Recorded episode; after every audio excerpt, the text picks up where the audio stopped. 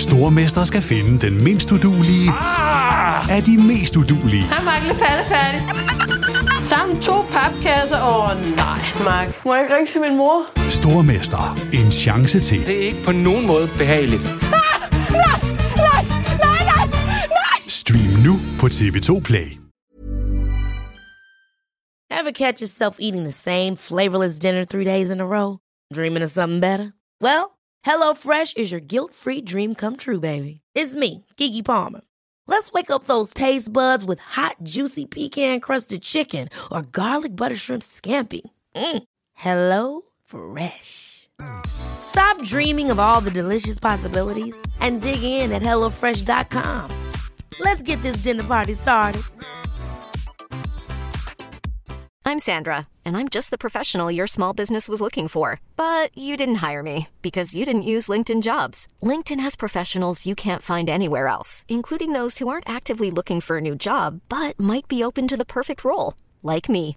In a given month, over 70% of LinkedIn users don't visit other leading job sites. So if you're not looking on LinkedIn, you'll miss out on great candidates like Sandra. Start hiring professionals like a professional. Post your free job on linkedin.com/achieve today.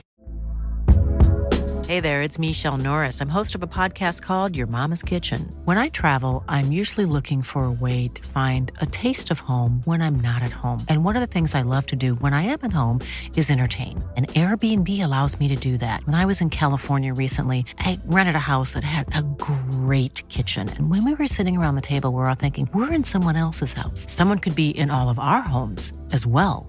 If you have a home, but you're not always at home, you have an Airbnb. Your home might be worth more than you think. Find out how much at airbnb.com/slash host. Du lytter til NBA-podcasten fra TV2 Sport. Det er det altså Antetokounmpo!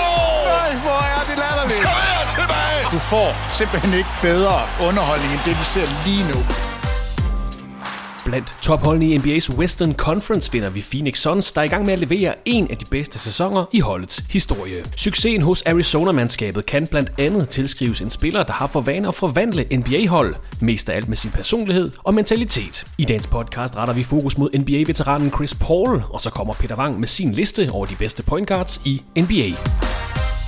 Onsdag den 21. april 2021, velkommen indenfor i TV2 Sports NBA-podcast. Der er under fire uger tilbage af NBA-grundspillet 2021. Her i nat passerede det første af ligaens 30 mandskaber deres grundspilskamp nummer 60, så vi befinder os altså i slutspurten på regular season, hvor de sidste kampe bliver spillet søndag den 16. maj. Vi sætter lidt ekstra fokus på point guard-positionen i dagens podcast, men inden vi kommer dertil, så skal vi lige have nævnt de største nyheder og de vigtigste tendenser fra den seneste tid. Mit navn er Kristoffer Vestrup, og til at hjælpe mig med at få sat fokus på og få nævnt de her nyheder og tendenser fra NBA, ja, der er den pæne, prisværdige og punktlige Peter Wang, der nok engang er på plads her i podcasten. Hej Peter, og velkommen til. Du er så sød, og du siger punktlige. Jeg startede med at skrive til dig, kan vi lige udskyde det 10 minutter?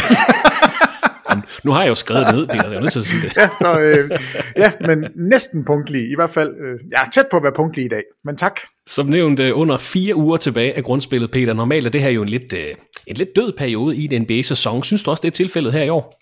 Nej, overhovedet ikke. Og, og øh, skal man pege på en grund, så altså det her play-in-system, som nogen synes er en god idé, Luka Doncic synes det er rigtig dårligt, fordi han ligger udenfor øh, top 6, og, og derfor ikke synes, det er særlig fedt at skulle spille om at komme ind i slutspillet.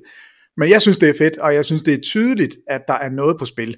Altså stadigvæk for de hold, som ligger og roder rundt der på en ja, 7., 8., 9., 10., 11., 12. plads. Ja. Altså det, det giver et helt andet twist til sæsonen, og, og det er jo udtalt i Eastern Conference, altså at to- Toronto Raptors, som jo helt sikkert, det har jeg proklameret, jo helt sikkert kommer ind og spiller en første runde. De ligger lige nu som nummer 12, men er jo, altså de har 34 nederlag, nederlag. Washington har 33, Chicago Bulls har 33, Indiana Pacers har 31. Der er to af de her hold, der bliver skuffet. Altså, det er ikke dem alle sammen, der kan komme ind i play-in-kampene, men det gør, at der er noget at spille for, og jeg synes, det er suverænt fedt. Der er ved at være et lidt stort hul i, i, i Western Conference, efter ja. Pelicans tabte i nat. Endnu en kamp, som de bestemt godt kunne have vundet. Altså, de er meget overraskende på en, på, i min bog, overraskende på en 11. plads. Men hver eneste gang, jeg ser en kamp med dem, det jeg synes, øh, kommentatorerne har fokus på, det er jo, det er et ungt mandskab. Det er et ungt mandskab. De skal lære det, de skal lære. Og, og det er nok rigtigt. Sein Williamson er vanvittig. Uh, Lonzo Ball synes jeg har spillet en, en fin sæson. Bledsoe er, er måske ikke den bedste point guard. Men, men de har ikke, altså Ingram er, er god og sådan noget, men, men de er åbenbart stadigvæk for unge. Jeg synes, det er mærkeligt, men det er de. Og, og det kan være, at det, det kun er det, der gør, at det nok er, det ser ud som om, de bliver sorte på i kampen om, om play-in-kampene. Og Peter han har taget hul på det første punkt i podcasten her, der er det nemlig kig på stillingen, og det fortæller os jo, at der stadig er meget at spille om her med fire uger tilbage, både i Eastern og i Western Conference. Hvis vi springer tilbage til Eastern Conference, Peter, det springer i hvert fald i øjnene, at du har været inde, uh, inde på øh, uh, kampen om, om 10. pladsen. Det er Chicago Bulls, der sidder på den lige nu, har samme record som Washington Wizards, der jo der har vundet fem kampe i træk. De vil også gerne øh, fremad lige for tiden. Og de to hold er blot en halv kamp, som du nævnte foran Toronto Raptors. Det her felt, det er altså det er værd at holde øje med. Også spændende, hvis vi er i den her afdeling af Eastern Conference, som sjældent plejer at være spændende, men det er den altså i år. Spændende om Indiana Pacers kan holde stand. De ligger på 9. pladsen lige nu, er ramt af skader, har tabt tre kampe i træk, er blot gået 5-6 her i april. Men, men lidt længere op, Peter, der synes jeg, det springer i øjnene, at Atlanta Hawks, New York Knicks, Boston Celtics og Miami Heat er adskilt af blot to kampe, altså fra 4. og ned til 7. pladsen. New York Knicks har jo vundet, de har vundet syv kampe i træk senest i nat, hvor de, hvor de slog Charlotte Hornets. Så et, et, et, et stærkt spillende felt under de øverste tre tophold. Altså både Knicks, Celtics og Heat har alle vundet 8 af deres seneste 10 kampe. Så altså hård kamp her i jeg ved ikke, om man kan kalde det subtoppen, men under øh, den, den suveræne top 3, altså Milwaukee Bucks, Brooklyn Nets, Philadelphia 76ers, hård kamp om 4. til 7. pladsen, og mest af alt om 4. pladsen selvfølgelig, der jo giver hjemmebane fordel i første runde af slutspillet. Så, så når vi kigger på stillingen her i Eastern Conference med fire uger tilbage, hård kamp om 4. til 7. pladsen, og så som du er inde på til at starte med, hvem kommer ind for det her play-in-spil, fordi Indiana Pacers ramt af skader, og tre øh, godt spillende hold under dem, altså som du nævnte, Toronto Raptors, Washington Wizards, det kører for dem, Chicago Bulls har nogle problemer, dem vender vi tilbage til lige om lidt. Men, men kan du se, hvis, hvis vi starter i, her i, i, i øh, midterfeltet, hvis man kan kalde det, kan du se enten Charlotte Hornets, fordi de måske mangler lidt rutine, eller Indiana Pacers, fordi de har mange skader. Kan du se dem blive overhalet i tabellen her i de næste små fire uger? Jeg kan godt se dem blive overhalet, men jeg kan ikke se dem blive underhalet så langt ned, at, at de ryger uden for top 10. Altså, okay. jeg, jeg tror, de har lige præcis nok at give af. Øh, men men det, bliver da, det bliver da interessant, fordi hvad, hvad, hvad fanden sker der? Washington Wizards, altså, så vinder de fem kampe i streg, og ligner lige pludselig gangbusters. Øh, det, hænger, oh ja. det hænger ofte sammen med, når Westbrook han beslutter sig for, at de der træer, drop dem nu. Altså, det, det er næsten en fast ting. Når ikke han skyder træer, så er Washington øh, godt kørende. Når han begynder at skyde alt for mange træer, så går det som regel den dårlige vej. Altså, han havde godt nok en enkelt jubelkamp, hvor han, hvor han rammer to træer i slutningen af kampen, som er sådan helt, den ene en pladetræer, som han lader som om skulle have været på pladen, det, det er løgn. Men, men, det, men det er mærkeligt. Og, og stillingen i det hele taget, New York Knicks, den længste oh, ja. winning streak i NBA med syv kampe, ja. og, og ligger nu og presser på for at måske at kunne starte på hjemmebane. Det er jo, det er jo helt absurd. Men altså alle de her hold, du nævner, det der springer mig mest i øjnene, det er faktisk Atlanta Hawks. Ja, øhm, de bliver ved. Jamen det gør de, og, og jeg kiggede lidt nærmere på, altså jeg, kan godt lide at dele sæsonen ind i, i, i sådan nogle segmenter, og, og lige nu synes jeg, der er et klassisk efter All-Star segment, øhm, og, og der ligger Atlanta Hawks altså 16 og 6, det fjerde bedste angreb, det 12. bedste forsvar, Altså, der er, ja, det er virkelig, flot. Det er jamen, faktisk, der, det, er, det var ikke klar over. Nej, der er virkelig sket noget med deres forsvar. Det er selvfølgelig uh, Clint Capella primært, som i den grad rydder op for alle andre. Altså, han har haft en fuldstændig outstanding periode her, og, og der er ingen, der taler om Clint Capella, fordi Trey Young løber rundt, nu har han fået briller på, han ser, han ser mega funky ud, han har mærkeligt hår, og han scorer mange point, og selvfølgelig går alt rosen til ham. Bogdanovic Kevin, spiller godt for tiden. Jamen, Bogdanovic rammer alt, og Hørter ja. som starter, det fungerer bare godt, og Collins, han har jo de vilde dunk og sådan noget, men det er faktisk, i min bog, så er det Clint Capella, der et eller andet sted binder det hele sammen, fordi han, han er lidt øh, sådan en øh, Rudy Gobert light, øh, forsvarsmæssigt, at, at han står bare derinde og sørger for, at det går helt galt. For det er ikke et godt forsvarshold. Altså det er det jo på papiret, når det er nummer 12 over så lang en periode, det er 22 kampe, så er det et godt forsvarshold, men det er det ikke. Altså de, de er ikke ret gode, men Clint Capella er god. Og, og han har haft de her 20-20 kampe, som jo er, det er jo en absurd statistik, hvis du kan score over 20 point og have over 20 rebounds. Det, det, det, det kan man ikke normalt, men det er, det er han altså blevet ret god til. Så, så det synes jeg er, er sjovt, at Atlanta Hawks nu sidder på en øh, hjemmebane, når slutspillet skal gå i gang, og har faktisk den, altså fjerde bedste point differential, så det er ikke en tilfældighed, at de ligger derop. Man må sige, de har øh, fået vendt skuden, det her med at skifte træner, Det, McMillan. er- det virkede det, i hvert fald. det, jamen det gjorde det. Det gjorde det virkelig. Og, og ofte, der synes jeg, vi kigger på det og tænker, det er jo det samme. Det er jo fuldstændig ligegyldigt. Her har det ikke været ligegyldigt. Altså Lloyd Pierce, vi- jeg ved ikke om nu, ikke fordi vi skal starte på den, hele den diskussion igen, men han tabte omklædningsrummet. Nate McMillan har fået samlet det op igen. Og det er, øh, det er prisværdigt, men også på den måde, de spiller nu, det, det er sgu fedt at se det her hold spille. Altså, Trae Young har været meget irriterende, synes jeg, tidligere.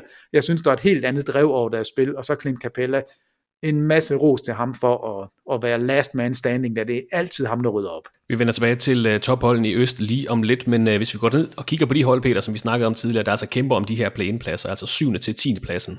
Der har vi fået en række gode, vi har fået en række ærgerlige historier på det seneste, fordi hos Chicago Bulls, der har Zach Lavine måtte sidde ude på grund af coronavirus, har misset tre kampe indtil videre. Bulls har dog vundet to af dem, så fint nok. Zach Lavine ser også ud til at misse i hvert fald tre til, og så som vi nævnte, Indiana Pacers har mistet centeren Miles Turner til en tåskade. Han ser ud til at misse et par uger, hvis ikke mere. Men der er også gode nyheder. Bare rolig, Peter, uh, her i midten af Eastern Conference. Du nævnte selv Russell Westbrook. Han er blevet den første spiller i NBA's historie til at levere flere triple-doubles mod samtlige 30 NBA-hold. For et par år siden, øh, i november 2019, der blev LeBron James den første spiller i historien til at levere en triple-double mod samtlige 30 NBA-hold. Men nu har Russell Westbrook altså leveret minimum to mod alle mandskaber i verdens bedste basketballliga. Det, altså, øh, triple-doublen er måske øh, blevet udvandet lidt i de seneste sæsoner, fordi det, det er på daglig basis, at der er flere spillere, der har det, men det er altså en ret vild bedrift at have lavet minimum to triple-doubles mod samtlige 30 NBA-hold. Russell Westbrook, Jamen, altså, jamen, jamen, jamen, Westbrook er jo fantastisk, fordi han er den her absurde atlet, der på guard-positionen rebounder bedre, end, end jeg tror, vi har set en guard gøre nogensinde. Ja. Øh, og, og så kan vi godt sige, ja, han stjæler også nogle andres rebounds. Altså, mm, ja, fred være med det. Altså, der er jo en eller anden, der, der skal tage den, og han er super aktiv, også i angrebsenden. Han er så vild, hvis han spiller det, han kan. Altså, og, og det er ret simpelt. Hold dig fra trepointskuddet, angrib kurven, have det der drive, så er du ustoppelig. Altså, og, og han, lige nu får de sejre oven i købet. Så, Ja. så det, ja, triple-double er nok blevet ud, udvandet. Altså, øh, TJ McConnell kan lave en steals. Altså, jeg, jeg, ved ikke, hvad, jeg ved ikke, hvad vi skal sige om den længere, fordi det, er- det er en vild statistik, men Westbrook er... Han er kongen af det, det må vi godt sige. Altså, det, er Det- det fjerde, må vi- det er fjerde sæson, at han kan, han kan, han kan snitte en triple-double, hvilket han gør lige nu. Ja, og, og det synes jeg egentlig bare, man skal, man skal hylde øh, og, og anerkende, at det er, det er faktisk ret vildt at være så dominerende altså alle steder på banen. Og vi kan godt snakke om alle fejlene også. Ja, dem har han også, men jeg elsker ham jo, og jeg synes, altså jeg har virkelig været, øhm, han har været svær at holde af i en periode. Nu er han ved at være der igen, ja. det, men det er, øh, Nå, det er, godt, det er Peter. for sådan en, Gammel kærlighed, det ruster ikke, er det ikke det, man siger? ej, det gør det ikke helt, men det er on a day-to-day basis. Det er lidt, det er at kigge på, øh, hvor mange træer har du skudt? Har du kun skudt to? Altså, du gik 0 for 2, fint. Dumme Westbrook. En, Oh, en for syv, nej, så lad være. Altså, så, så er det mærkeligt, at du bliver ved. Og en uh, anden god nyhed fra det her uh, sted i NBA's Eastern Conference, det er faktisk, at LaMelo Ball er på vej tilbage, efter han ellers brækkede håndledet tilbage den uh, 20. marts. De fleste regnede med, at det ville koste resten af sæsonen, men han skulle efter sine være klar til at gøre comeback om en uges tid. Og det har vores lytter Frederik Hoff reageret på. Han spørger, hvad betyder det her, Peter, for Rookie of the Year? LaMelo Ball har spillet 41 kampe, og groft set snitter han 16 point, 6 rebounds, 6 assists og halvandet steals. Kommer han tilbage til Hornets kamp mod Pistons den 1. maj og spiller alle resterende kampe, kommer han op på 51 spillede kampe, hvilket svarer til ja, over 70% af Pist, nej, måske ikke Pistons, af Hornets kampe selvfølgelig. Det ændrer vel hele snakken om Rookie of the Year markant, hvis han kan komme op på det her antal kampe. Ja, det synes jeg, det gør. Så, altså nu, det kommer selvfølgelig lidt an på, hvordan han kommer tilbage. Men, ja. øh, men lige nu må vi jo bare sige, at Charlotte Hornets ligger solidt inden for i slutspillet. LaMelo Ball har spillet vanvittigt flot. Hans statistikker er, altså målt med de andre rookies, så, så er, er de bedre. Altså han har spillet rigtig godt, men altså Halliburton er gået en lille smule ned, og Edwards er gået markant frem.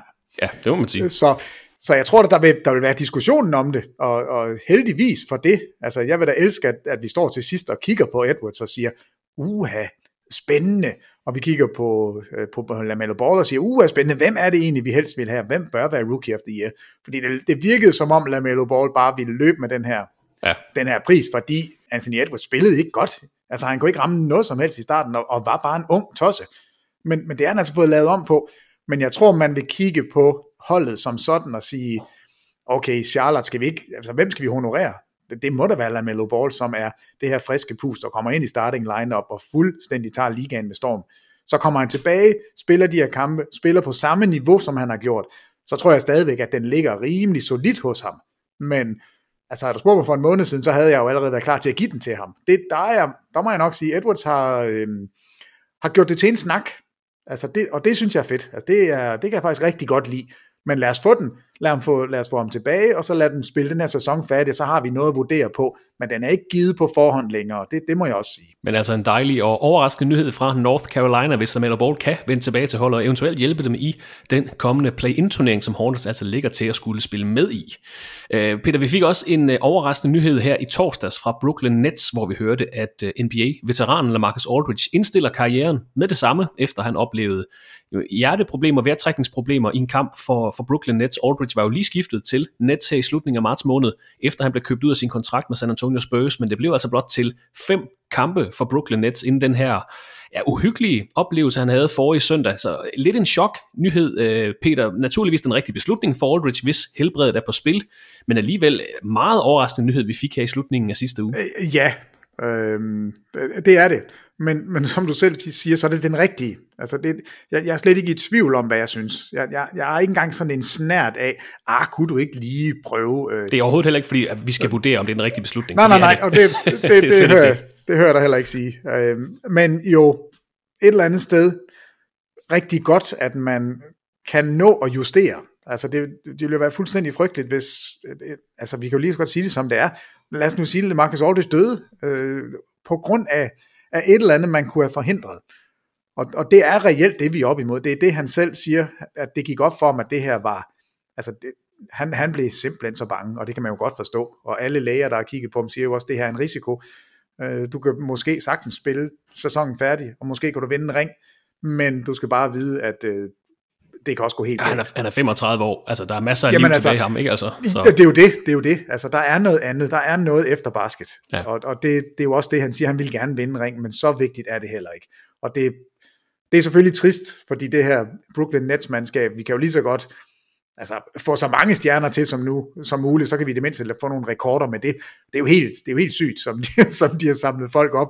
Og nu vi er ved det, altså har, nu ved jeg slet ikke, om det er på din, øh, på din liste over ting, vi skal snakke om, men jeg er nødt til at bringe det ind. Ja. Mike James er kommer til Brooklyn Nets. Peter, bevares, du er aktiv på Twitter, og du, vi arbejder på det der med hashtags. Hvordan fik du skrevet noget Mike James ind i din lille kampagne, eller var det IFE, du fik skrevet? Fordi... Jamen, jeg, jeg har altid kun skrevet IFE til Nets. Jeg synes, det er fuldstændig vanvittigt. Altså, det, det, er, da, det er da virkelig sjovt. Altså, det er, da det er lidt sjovt. specielt, det, det, det Mike, man sige. Altså, til dem, der ikke kender historien, Mike James er garden hos CSKA Moskau, altså CSKA Moskva. De henter Ife Lundberg, vores danske Ife Lundberg, min lille søn, henter de til Moskva, fordi han skal erstatte Mike James, fordi Mike James er skadet. Mike James kommer hurtigere tilbage efter skaden, end nogen havde forventet, faktisk så begynder de at spille samtidig. Så rager Mike James uklar med træneren, så bliver han nærmest, ja, han bliver ikke fyret, det hedder det jo ikke, han bliver øh, fritstillet, og siger, du, du skal i hvert fald ikke spille mere, når ikke du kan opføre det ordentligt. Så bliver han kunne hjælpe med samlet op af Brooklyn Nets, som jeg har sagt, IFE skal til hele tiden. Altså, det er da, det er da simpelthen så sjovt, og så mærkeligt. IFE, IFE skal da bare klar, rave uklar med træneren. Den er ikke længere. det, altså, kan, det kan være, det er det, der er rådet, ja. Skæld nu din træner ud. Men heldigvis, altså, super godt for, for Ive Lundberg, fordi han får nu, altså, rigelig tid til at vise, hvor god han er, og det har han, altså den mulighed har han bare taget med begge hænder, som han har gjort med alt andet. Nu bliver næste skridt så bare, få lige alle overbevist om, at det han får lavet for CSKA Moskva, det kan man også godt bruge i NBA. Det kan godt være, at han skal til et andet hold end Brooklyn. Det kunne jeg godt leve med. Men lad os nu bare få ham til NBA. Altså, øh, Summer League, nej, først vind et eller andet med, med Seska. Summer League, og så til NBA næste sæson og så helst i en eller anden øh, direkte matchup med Mike James, og så smadre ham. Men jeg kører, jeg kører min kampagne, jeg giver ikke op. Du giver ikke op, jeg det er godt. Det, det, godt, Nej, det vil jeg ikke. Men uh, der blev altså plads efter Lamarcus Aldridge. Altså indstillet karrieren her i torsdags. Aldridge nåede at spille 15 sæsoner i NBA, 9 for Portland Trailblazers, og så fem hele sæsoner for San Antonio Spurs inden den her 2021-sæson, som altså blev tilbragt hos både Spurs og så hos Brooklyn Nets. Han nåede at komme på fem All-NBA-hold, syv All-Star-hold, og øh, scorede 19.951 point, så lige på grænsen til de der magiske 20.000 point i NBA. En øh, meget dygtig low post scorer, har syv sæsoner med over 20 point gennems, gennemsnit per kamp, dygtig rebounder, og en spiller, der vel øh, på mange måder, Peter, havde evnerne til at være en, en go-to guy på et solidt NBA-hold, men som aldrig rigtig sådan, blev det. Måske også fordi han stod i skyggen af, af mange forskellige spillere, både i Portland Altså og en, en super god, super, super god spiller, og, og der var mange, der sådan har diskuteret, levede han op til hypen? Altså blev taget som nummer to i et draft. Hvor, hvor god skal man så være? Hvor meget skal man præstere? Hvor mange All-Star-kampe skal man have? Øhm, og det, jeg tror, man et eller andet sted fejlagtigt måler LeMarcus Aldridge på, det er, om du vandt ikke en ring. Og, og jeg synes, det er så fjollet, altså, fordi han, han har præsteret, han har været en værdig NBA-spiller, han har været vanvittig god. Altså 15 altså, sæsoner, det, ikke? Altså, så. Men, men det var sjovt, at jeg snakkede faktisk med, med Thomas Bilder omkring det. Ja. Øh, er han en Hall of Famer? Jamen, det er jo derfor, jeg siger de der magiske 20.000 point, for det er jo typisk der, Ja, hvor og- der er et threshold, som det hedder på engelsk. ja, måske var det godt nok, han ikke lige, altså er det 9 point, han manglede? Hvad, hvad siger min? Han mangler 49. Eller 49 point. Ja. Altså, fordi han vil være en af de spændende spillere at tale om. Er, er det her, vi er? For jeg, jeg tænker, Chris Bosh, 100% sikkert Hall of Famer. Og han har ringene, han har altså, vundet mesterskaber, men det var ikke ham, der var den bedste spiller på det hold. Lad os nu sige, at Marcus Aldridge havde spillet den her sæson færdig. Han havde scoret sine 49 point, han havde nået 20.000, og måske havde han fået en ring. Godt nok lidt på, øh, fra bænken, øh, eller Me- i hvert meget fald fra bænken. Det, det vil ikke være, være ham, der var den bedste spiller på det her hold. Men så tror jeg, man vil sidde og sige, jamen det er en Hall of Famer. Han vandt jo også et mesterskab. Han har over 20.000 point. Nu står vi, han har næsten 20.000 point, og han vinder ikke et mesterskab. Er det så en Hall of Fame karriere? Og det er jo ret beset, at er det så ikke fjollet, at det er de sidste 25 kampe, der skal være bestemmende for, om hvordan man vurderer hele LeMarcus Aldridge karriere. Det, Jo. det synes jeg jo er, er lidt specielt. Men fem han har- All-NBA-hold, altså det betyder, at der i fem sæsoner har han været blandt de 15 bedste spillere i ligaen. Ja. Og det er ofte det, man, det er ofte det, man bedømmer på. Det er ikke nødvendigvis, har du en ring, eller var du den øh, bedste, næstbedste, tredje bedste spiller. Det er jo ofte, har du været relevant, har du haft langvarig relevans i NBA. Det er jo det, er jo det man typisk måler det på. Jeg synes ikke, han er Hall of Famer, for jeg synes ikke, han har været den bedste spiller på et NBA-hold på noget tidspunkt i sin karriere. Altså, måske en enkelt sæson i San Antonio. Jamen, jamen, Men- jeg, altså, nej, altså, opnåede noget jeg er det. nok i Altså, samme så- båd som dig. Altså, jeg, jeg, jeg tror heller ikke, jeg synes, han er Hall of Famer. Men Men det er jo et, et, øh, hvad hedder sådan noget, et, øh, det er jo hvordan du ser det. Altså, det er subjektivt, et, ja. et, et, subjektivt, lige præcis, ja. Og øh, noget af det, jeg bare kan ærge mig over, når jeg sådan kigger på hans karriere, det er, at, at, at man ikke har, har tvunget ham til at skyde nogle flere træer. Altså, der, der har man simpelthen, synes jeg, reageret for sent i forhold til, hvad, hvad sker der med NBA? Fordi LeMarcus Aldridge kunne skyde. Altså, han er fremragende mellemdistanceskud, og han kunne sagtens skyde træer. Altså, det, det var et våben, jeg mener, man skulle have brugt, og det, det gjorde man aldrig. Det blev aldrig en, en ting, og, og det synes jeg er... Der er der nogen, der har fejlet, altså, og tænk en gang, så skal jeg sidde og sige, at Popovic måske har været en del af, af en fejl. Altså, der, jeg vil sige, man prøvede i det mindste, den sæson, hvor han skyder mest, 157 træer sender han afsted i 1920-sæsonen hos San Antonio, øh, over 53 kampe, så, så der er han op på, på over tre træer afsluttet per kamp. Um, men men det, det, det kan godt ærge mig lidt. Der skyder han 39 procent, altså er over liga average. Øh, og det var der, han i den grad kunne have adskilt sig fra, fra de andre, fordi han havde et, et fantastisk skud. Øh, men en stor karriere, der, der stopper lidt abrupt, men heldigvis øh, tror jeg, det er det, det var godt, at det, det blev sådan her, i stedet for et, et andet outcome, det må jeg også sige. Ja, det må man sige. Men øh, det er måske også lidt en overdrivelse at sige, at han aldrig var den bedste spiller på, på sit hold, når han kommer på fem All-NBA-hold trods alt. Men han kom ind på et Portland-hold, der havde Greg Oden, Brandon Roy. Jeg ved godt, de blev skadet, men der var han i hvert fald ikke første violin. Så når han endelig ser ud til at blive første violin, så kommer Damian Lillard ind og stjæler alt øh, spotlightet i Portland fra ham. Så, så det er heller ikke lige flasker sig for ham, Lamarcus Aldridge, men han skal i hvert fald have, have tak for indsatsen i 15 sæsoner i NBA. Den rigtige beslutning fra hans side.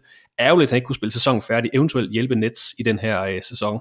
Brooklyn Nets, der også ser ud til at måtte undvære James Harden i noget længere tid end forventet. Det ved jeg ikke, om du har hørt, Peter, men øh, han har siddet uden siden 6. april med en skade i hasen, men har fået et såkaldt setback i sin genoptræning og meldes altså ude på ubestemt tid, James Harden. Vi regner med, at han er tilbage til slutspillet, men det bliver ikke et ret sammenspillet Nets-mandskab, der kommer ind til slutspillet her om en måneds tid. Altså Kevin Durant er også ude med en ny skade. Det tegner til, at øh, altså, altså at Harden er ude på ubestemt tid, så måske er det først slutspillet. Så, så altså Kyrie, Harden, Durant, jeg mener, det er blot der syv kampe, de har spillet sammen i det her grundspil. Øh, betyder det overhovedet noget for Nets chancer i år, eller er de så etableret, de her tre profiler, det, det gør ikke så meget? Nej, nej, det betyder bestemt noget. Altså, øh, jeg vil da sige, at de står der langt dårligere rustet, end de ville gøre, hvis de havde haft 25 kampe sammen og, og, og prøvet nogle ting af. Øh, men jeg tror ikke, at det nødvendigvis gør, at de ikke kan vinde. Altså selv med det her hold, som ikke er sammenspillet, som du peger på, syv kampe sammen indtil videre, og, og gudene må vide, hvor mange de når at få. Øh, de er stadigvæk så potente, at de kan vinde et mesterskab, men de siger jo bare noget om, hvor vanvittigt altså godt det her hold er. Altså angrebsmæssigt er det jo helt ustyrligt, og vi har jo ikke set dem folde sig ud endnu. Altså i nattens kamp, der spiller de mod Pelicans, og Pelicans, øh, de er gode, de dækker godt nok ikke ret meget op, men de har kun en af dem med, og det er Kyrie Irving, og han alene kan tage over, ja. da, da de har brug for ham. Og det gør han. Altså, han scorer alle de vigtige scoringer. Det er ham, der bestemmer, og han, han spiller en, en suveræn afslutning på kampen. Tænk sig engang, når de kan stå med Kyrie Irving som den tredje bedste offensive spiller. Så er jeg ligeglad med, om de kun har spillet sammen syv gange. Altså, det, det, det, det er et overflødighedshorn af muligheder. Men, men det, det bliver da sådan et, øh, et spændende twist, når vi når til slutspillet. Fordi Brooklyn vil stå som favoritter. De vil jo stå på det der, at den er pedestal, hvor, hvor folk vil pille dem ned, og, og, og det vil være en af tingene, der, der vil altså, kunne være deres undergang, at de ikke har, har nået at få sammenspillet holdet. Så jeg er, er virkelig, jeg er virkelig spændt på det, jeg håber, altså vi, bare vi ikke får et slutspil, hvor vi sidder og siger, ej, hvad kunne det ikke være blevet til? Nu spiller Harden ikke. Nu spiller, øh, altså det, det vil jeg bare ikke have. At de ikke når at spille sig sammen, altså fred være med det. Det må de klare selv. Det er jeg ligeglad med. Men de det er klart de første runde så. Det ja, jamen det, altså det, det, kan man godt sige lidt som en joke, men, men sådan kan det reelt godt gå hen og blive, at de faktisk bruger første runde til at, at fintune det hold, som ikke har nået at, at spille sammen. Har du øh, tal på, hvor mange gange Blake Griffin har dunket for dem i år? Det kan du med med tro, jeg har. Ah, det er godt. Skuffer aldrig, Peter. Nej, det er 8. 8 oh, dunk, oh. 8 dunk har han nu. Uh, har han dunket i nat. Ja, det så jeg. Uh, men, men jeg har jo en twist på, på Twitter, der er en, som, øh, som kalder mig ud og siger, at, at det ikke passer. Han har set alle kampene, og nu vil han tælle, tælle dem igennem. Men altså i, i forhold til Basketball Reference, der står han PT på 8 dunk på, øh, øh, på, på de her 12 kampe, han har spillet. Okay. En, så, en twist på Twitter? Ja, en, en twist. Nej, nej det, er, det er det ikke. Det er bare en, der, der mener, at han havde dunket mere. Da jeg sidste dag sagde, at han havde 5 dunk, der mente han altså, at han havde 7. Øh, så så det kan være, at Basketball Reference måske er langsom til at opdatere, eller ja, øh, det ved jeg ikke. Men, men i hvert fald, så står han, han står på Basketball Reference til 8 dunk i den her sæson for Brooklyn. Og vi skal nok tælle op øh, i resten af sæsonen, så vi ser, om han kommer op på de der 10, som vi har, vi har spået øh, tidligere på året. Hvad var det det? Fordi jeg, jeg kan bare huske, at vi gik over 5. Jeg tror, vi sagde 5, og så sagde vi, hvor langt tør vi gå op, og så tror jeg, du sagde 10. Og så sådan, der, det, var, det var jeg faktisk med på, så øh, ja, nu må vi se. Jeg, jeg må ikke... Øh, ah, skal vi ikke sætte den lidt højere? Kan vi, kan vi nå det? Og det er derfor, Peter, vi ikke kører betting. Vi ikke udbyder betting. Ja, ja, lige, ja men vi, vi, er, vi er simpelthen for dumme. Det, det vil aldrig nogensinde, det, det, vil ikke, det vil ikke gå godt. Vi skal naturligvis også have lidt fokus på stillingen og øh, nyhederne fra Western Conference. Her er der blevet slået nogle små huller fra første og hele vejen ned til syvende pladsen faktisk. Play-in-pladserne, altså syvende til tiende pladsen, er til gengæld meget tætte. Dallas Mavericks sidder på syvende pladsen, en kamp foran Memphis på 8. pladsen, og så er der en kamp fra dem ned til Golden State og San Antonio Spurs på 9. og 10. pladsen. Op i toppen af, af, af Vestafdelingen, der spiller topholdene godt for tiden. Clippers har vundet 9 af deres seneste 10. Nuggets og Suns har vundet 8 af deres seneste 10. Hvilket øh, hold har du været mest imponeret over i de sidste par uger, når vi nu har fokus på Western Conference? Ja, men det, det, det må stadigvæk være Phoenix. Øhm, der, der er to hold, synes jeg, jeg har været imponeret over, men Phoenix er det ene af dem.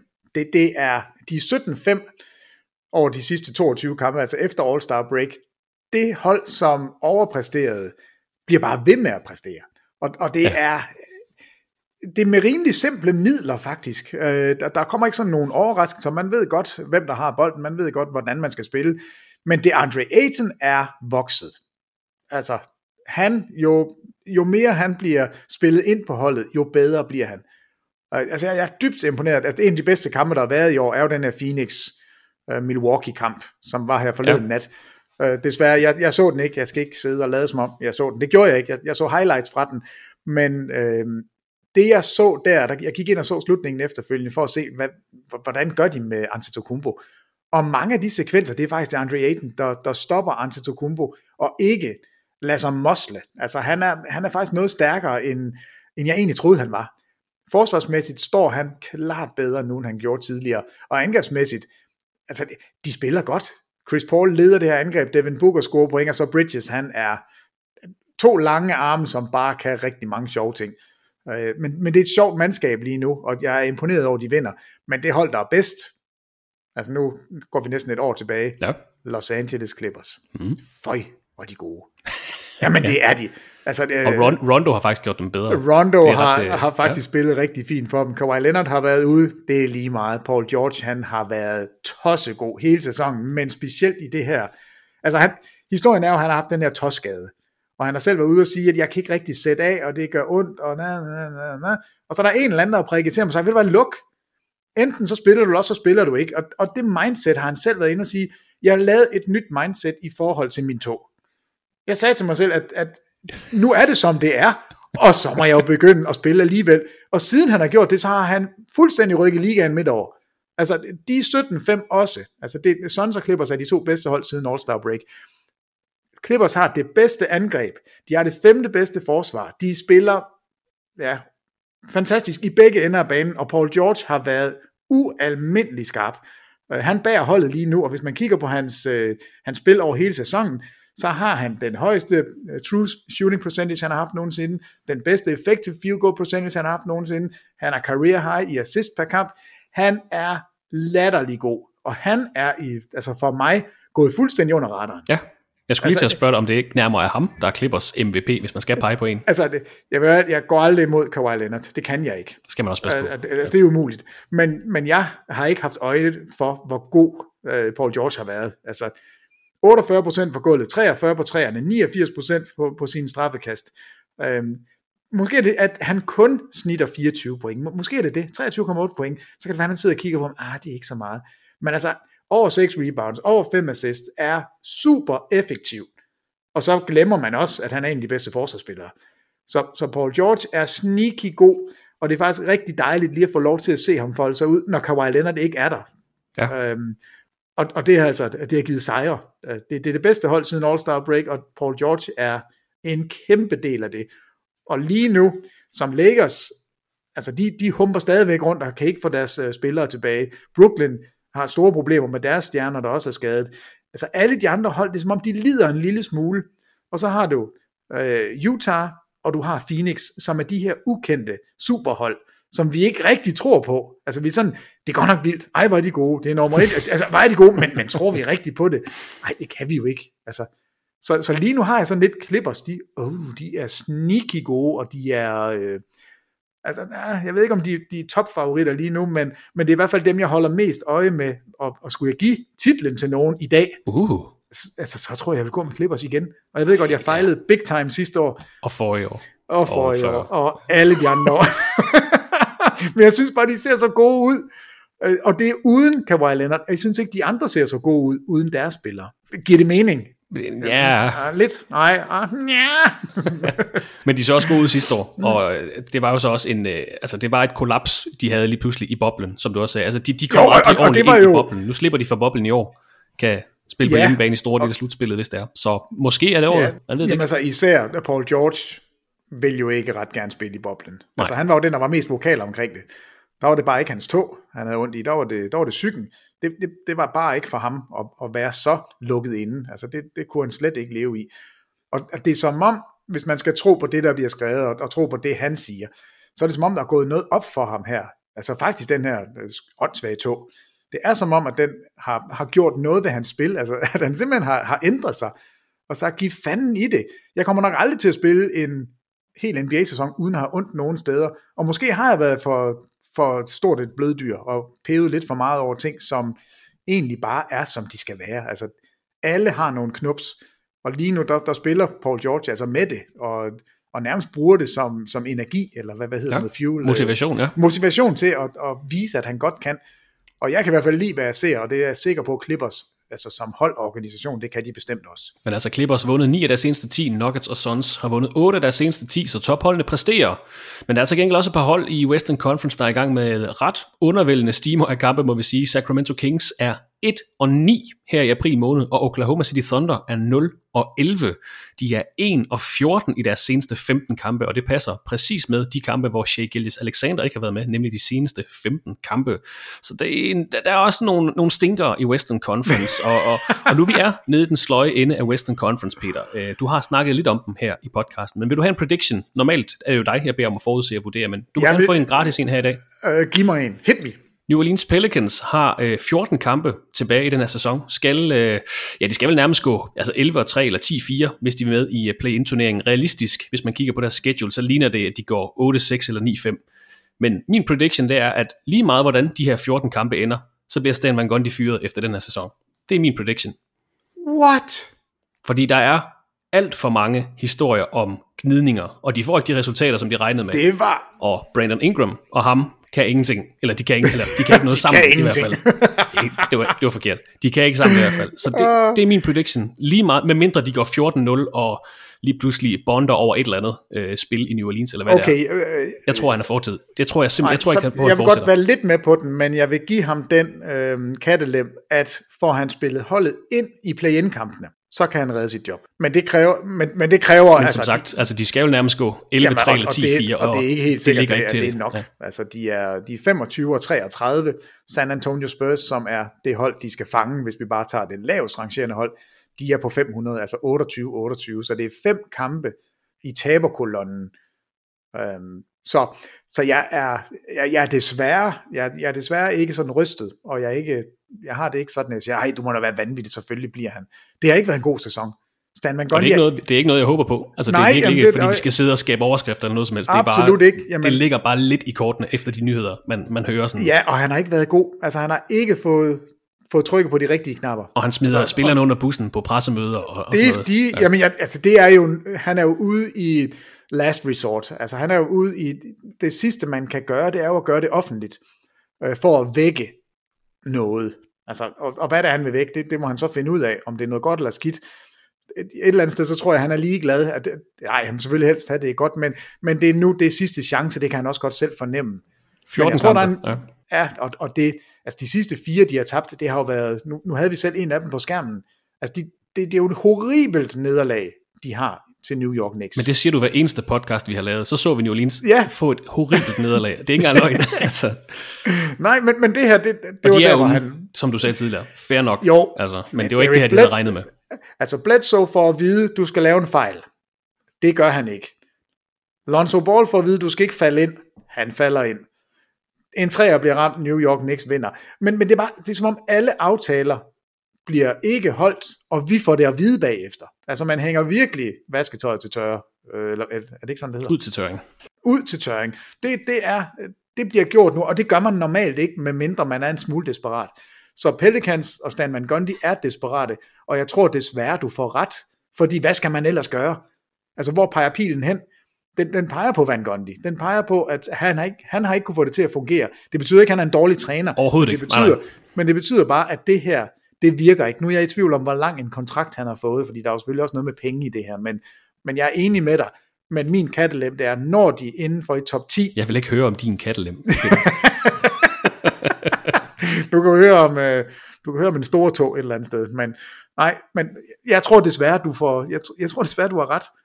Øhm, og, og, man kan jo bare kigge, det var jo lidt sjovt, at det netop var New York, øh, vi lige talte om, Ja. fordi man kan jo se, hvad er det Thibodeau er lykkedes med? For det er jo lidt den samme situation, de er sat i, at de skal ind og gøre noget ved en kultur, de skal ind og sørge for, at det her det bliver vendt rundt. Og det er jo i den grad lykkedes i New York.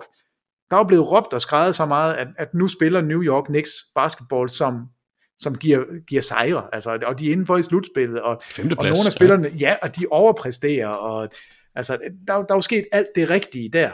Og Pelicans, der står Stan Van Gundy og råber og skriger ind i sit mundbind, og, og det, det hjælper ingenting. Og Zion Williamson er jo eksploderet ind på scenen, og han er blevet point sejren, og det er Stan Van Gundys skyld, men det har ikke givet det resultat, som man vil have. Jo, 30 point i snit og skyder hele tiden over 50 procent, og er helt fantastisk. Ja. Men de taber kampe, og de taber kampe, og de bliver ved med at tabe kampe, og de taber de tætte kampe. De kan ikke lukke noget som helst. Så jeg er desværre enig med dig.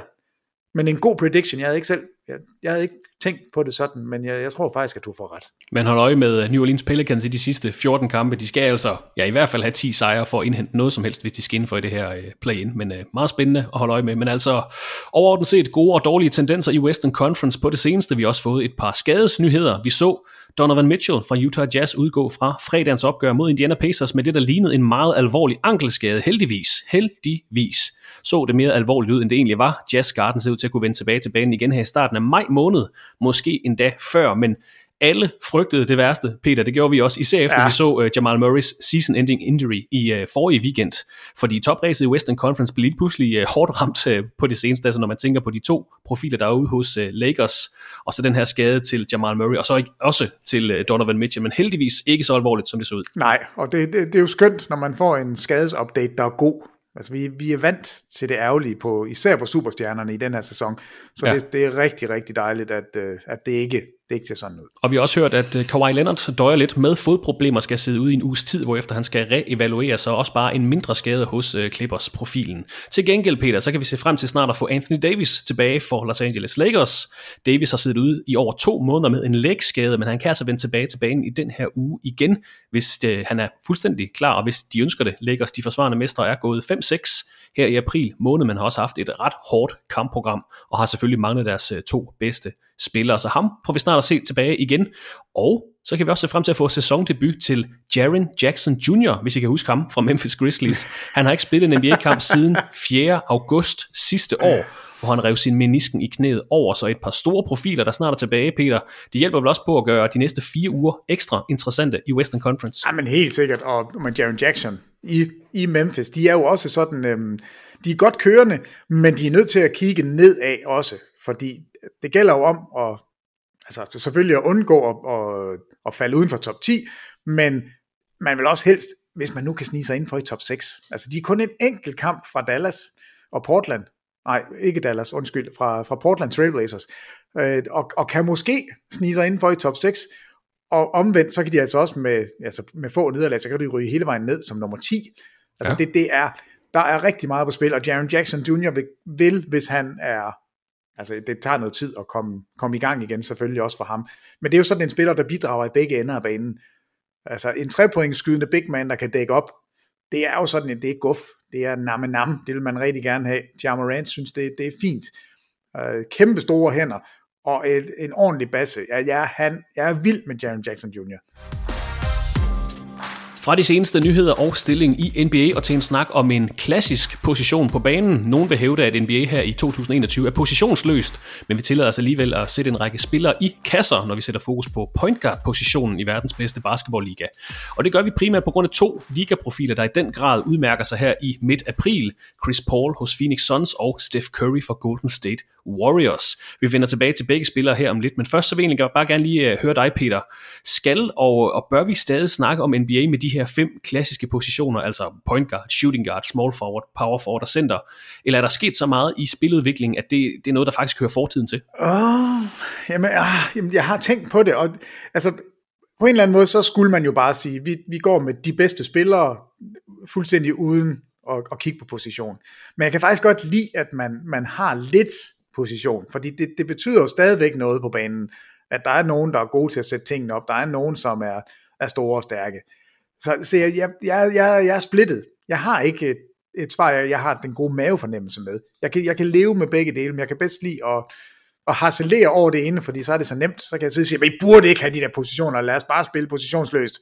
Og så hvis det var positionsløst, så vil jeg jo... Men, men spillere skal så tildeles, altså når vi nu op, point guard, shooting guard, small forward, power Ej, forward. Jeg, jeg, jeg tænker, kan vi ikke tage store og små? Kunne man, kunne man, kunne man ikke lande den der? Når, når du har de øh, definitioner, så ligger der også nogle opgaver. Shooting guard, kan jeg vide, hvad han laver, ikke? Altså power forward, okay, han, der er noget muskel og noget med at møve sig ind. altså, der ligger jo også nogle, nogle arbejdsopgaver. Øh, selvfølgelig er de også... Øh, noget, noget muskel og noget med at møve sig ind. Ja, lige præcis. Karl Malone, typisk eksempel, ikke? Altså, men øh, der ligger jo nogle opgaver. Øh, selvfølgelig er de også, øh, hvad hedder det, rangeret efter højde. Point guarden vil typisk være den mindste spiller, øh, og, og ikke ham, der skal stå inde og møve, det vil være power forward eller centeren, der står under kurven. Men fordi det er mere og mere positionsløst, og som vi selv snakkede om tidligere, du vil gerne have Marcus Aldridge, som jo er power forward center, ud og skyde flere træer, altså trække dem ud og lave det, som guardsene normalt laver. Øh, må, måske skal man til at finde øh, altså, roller, som man giver til altså spilfordeler, skytte, slasher, øh, rebounder, shotblocker, rim protector, rim runner, øh, i stedet for, fordi øh, ja, altså nu vender vi tilbage til dine top 5 over øh, point guards i NBA lidt senere i podcasten, men for eksempel, vi har jo snakket om i, i årtier nu, ikke årtier, men i hvert fald et årti, hvilken position spiller LeBron James? Hvad for en position er Giannis Antetokounmpo? Hvad med Luka Doncic? Han er jo egentlig størrelsesmæssigt en small forward, men han er vel point guard. Så, så det hele er jo lidt op i luften lige for tiden. Jamen altså, Ben Simmons. Ben Simmons, godt eksempel, ja. Hvad er han? Han er jo power forward eller center størrelsesmæssigt. Ikke? Jo, og, og point Zion. Hvad, hvad, hvad, hvad skal vi gøre med ham? Det er det. Altså, det, det er jo umuligt. Det er umuligt. Og, og når du nævner de her roller, de har, så er de absolut vådeste drømme hos en head coach, det er jo at sige, jeg har fem spillere på banen, som alle sammen er store nok til at dække alle på modstandernes hold. De er alle sammen gode nok til at spille alle forskellige positioner. De er alle sammen godt skydende nok til at, at, at skyde udefra. Vi kan bytte på alle screeninger, vi kan gøre alt det, vi vil, uden at tænke på positioner. Det, ja. det, er, altså, det er det, man gerne vil have. Giv mig fem LeBron Jameses. Jamen, det, de findes bare ikke. Altså, men, men det hold, der, der prøver at ramme, altså jeg synes jo lidt, man faktisk prøver i San Antonio, men det er måske en anden di- diskussion. Altså, der prøver de jo lidt, og i Oklahoma har de også nogle, nogle sjove ting kørende. Øh, ikke fordi de vinder kampe med det, men, men det er det, man et eller andet sted bevæger sig imod, og det er det, man håber på at kunne få. Altså det der superhold med fem spillere på banen, som alle sammen er 2 meter, 3, 2 meter og 5, og som kan det hele. Ja, bytte på screeninger øh, og ja, skyde og, fra. Ja. ja, og forsvarsmæssigt være gode nok til at følge med, selv med en, en Steph Curry og en Damian Lillard. Altså, ja. øh, det, det, det er det, man gerne vil. Heldigvis er det ikke så nemt at, at få det til at passe, så der er også plads til den meget, meget store, og der er plads til den meget, meget lille, heldigvis stadigvæk. Og man ser jo også typisk hold altså stille op med en man er, man er ikke i tvivl om, hvem der har point guard rollen, eller altså den, der bringer bolden op og, og sætter spil op, og vi ved også godt, hvem der ser ud til rebound, og så spiller man ofte med tre, lad os bare kalde dem wing-spillere derimellem. Altså sådan en, en Michael Bridges for eksempel, en 3D-guy, man vil jo gerne have en, en, en spilfordeler, der gerne kan skyde lidt, en god rebounder center, og så tre uh, 3D-guys. Det er vel egentlig også det optimale her i 2021. Og der er jo ikke noget, der hedder power forward og shooting guard og small forward i princippet. Nej, altså det, det, det er der faktisk ikke. Jeg, jeg synes, man skulle lande den på at sige store og små. Altså, ja. Og jeg, jeg synes i hvert fald, det, det er helt skørt i forhold til All-Star-kampe og i forhold til All-NBA-hold, at man på All-Star-kampe, der er det nemlig store og små. Og på, to små og tre store, ja lige præcis. Ja, og på, på All-NBA-holdene, der skal du ned og, og pege på en center. Ja. Altså det, det, er, det er altså lidt mærkeligt. Og det er selvfølgelig for at have det historiske perspektiv og, og kigge tilbage på. Men jamen, jeg, jeg ved ikke, hvordan man lander den rigtigt, men, men det er bare sjovt, at det er blevet sådan en, en ting, man er nødt til at forholde sig til, fordi vi har ikke de der veldefinerede positioner længere. Men hvis vi så tager den klassiske point guard position, hvad, hvad har det traditionelt set været for en, en plads og en rolle, og hvordan, hvordan har den udviklet sig frem til, til nutidens NBA? Jamen altså, det, det har jo været den lille spiller, som kan drible bolden op over midten og sætte et spil op, og så egentlig ikke have så meget mere at gøre. Altså det er ikke den spiller, der skal afslutte, det er ikke den spiller, der skal score alle pointene. Det er den, der skal sørge for, at holdet hver eneste gang, så får de en god afslutning. Så det er, har typisk været sådan en, en point guard type, der, der snittede 15-18 point og en 7-8 assist. Altså, og så tror jeg lidt, det, selvfølgelig har vi haft scorende point guards, nu skal jeg passe på, at jeg ikke lægger ud med... Jo, men traditionelt set, ja. Det, det er den traditionelle. Men så tror jeg, der skete et skift, eller der er i hvert fald, da Steve Nash kommer ind som en moderne ung point guard og vinder MVP-titler, og vi nu sidder og kigger tilbage på ham historisk og siger, at han skød alt for lidt. Han skulle have afsluttet meget mere. Han var en, jamen, han var en meget bedre scorer, end han egentlig var i Phoenix. Ja. Øh, fordi man, man havde så meget fokus på, at nu skal spillet sættes op, og det er sådan her, vi gør det. Han skulle jo lidt ligesom Steph Curry gør nu, han skulle jo have skudt 15 træer per kamp. Det, det, det, det siger al logik, når vi kigger tilbage.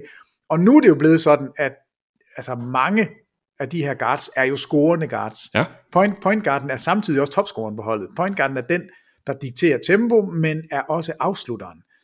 Øh, og det synes jeg er noget nyt, sådan i, med, altså malet med den store pensel, så er det nyt, at det er point guarden, som er scoren. Altså Magic var, kunne også godt score point, men det var ikke hans første opgave. Nej. Det var at sætte spillet op og få nogle afslutninger.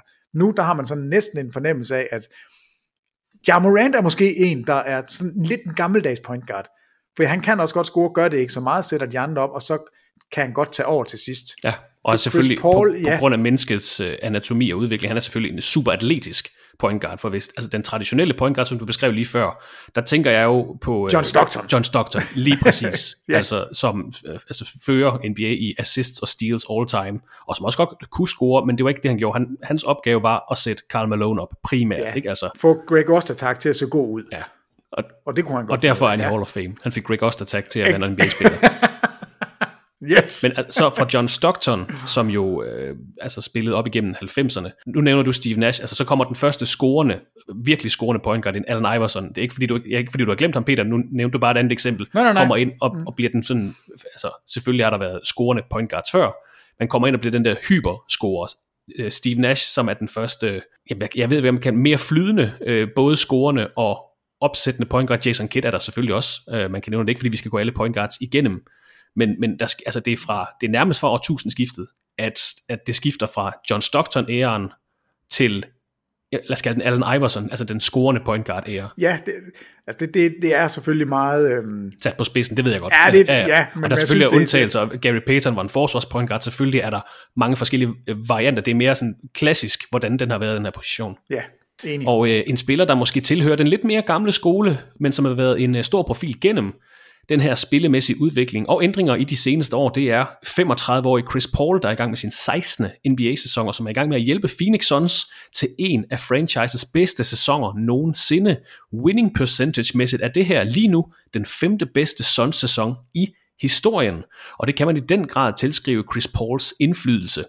Øh, og det er en spiller, som, øh, som du også har fulgt i din øh, professionelle karriere, Peter, i en professionel kapacitet, altså i den tid, du har arbejdet som NBA-ekspert på dansk fjernsyn, fra de tidlige år i New Orleans til Lob City-årene hos Los Angeles Clippers, to år hos Houston Rockets, en super flot sæson for Oklahoma City Thunder sidste år, og nu er han altså styrmanden for et hold, måske kan tage førstepladsen i Western Conference her de næste uger. Kan du prøve at sætte på ord på, eller på overskrifter på, hvordan du har set Chris Paul som point guard, og på hvordan karrieren har udfoldet sig? Jamen altså, jeg, jeg har faktisk været med ham hele vejen, forstået på den måde, at allerede tilbage, og nu jeg sidder og bliver i tvivl om, det har været i 5-6 sæsonen eller 6-7 sæsonen, altså inden vi fik NBA på dansk tv. Ja. Øh, det kan også godt have været i starten af, af 7, altså inden vi startede i december 2007. Okay. Der, var, der kørte vi til Tyskland og så øh, det her New Orleans hold spille. Og, og der var han med og han var bare en lille, øh, fysisk stærk point guard, men det var fuldstændig skørt at sidde som NBA-fan. Altså vi var en fire drenge, der tog ned og købte billetter og så sådan en kamp. Og det er jo to NBA-hold, øh, som spillede, eller, nej, spillede de mod det europæiske? Nej, det, det var to øh, NBA-hold, der spillede. Ja. Men han var klart bedst.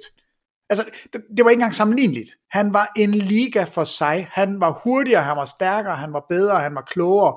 På alle måder, der sad vi bare og kiggede sådan, hvad fanden, den der lille fis, hvordan kan det være, at det er så åbenlyst, at han bare er bedre? Altså, og allerede der, der, der fik jeg sådan lidt fokus på ham og tænkte, det, det, det er vildt. Det er vildt at være en, og han er en lille, altså det, det er jo en, øh, en mikroskopisk lille point guard. 1 meter 83 ja. står han listet til, og vejer under 80 kilo. Øh, det er jo næsten, øh, det er ikke min større, han er lidt større end mig, men det er ikke ret meget, og han var bare fuldstændig vanvittig god. Men hvordan kan man, øh, hvordan kan man være det? Det vil vi måske også jamen, tilbage til. Jamen, det hvordan kan du være så, igen nu gennemgår vi hans øh, karriere lige lidt, hvordan kan du være så dominerende på 1,83? Nu, har, nu snakker vi om Allen Iverson lige før, John Stockton var heller ikke, han var måske 1,96 eller, eller hvad hedder det, 86, noget af det stil.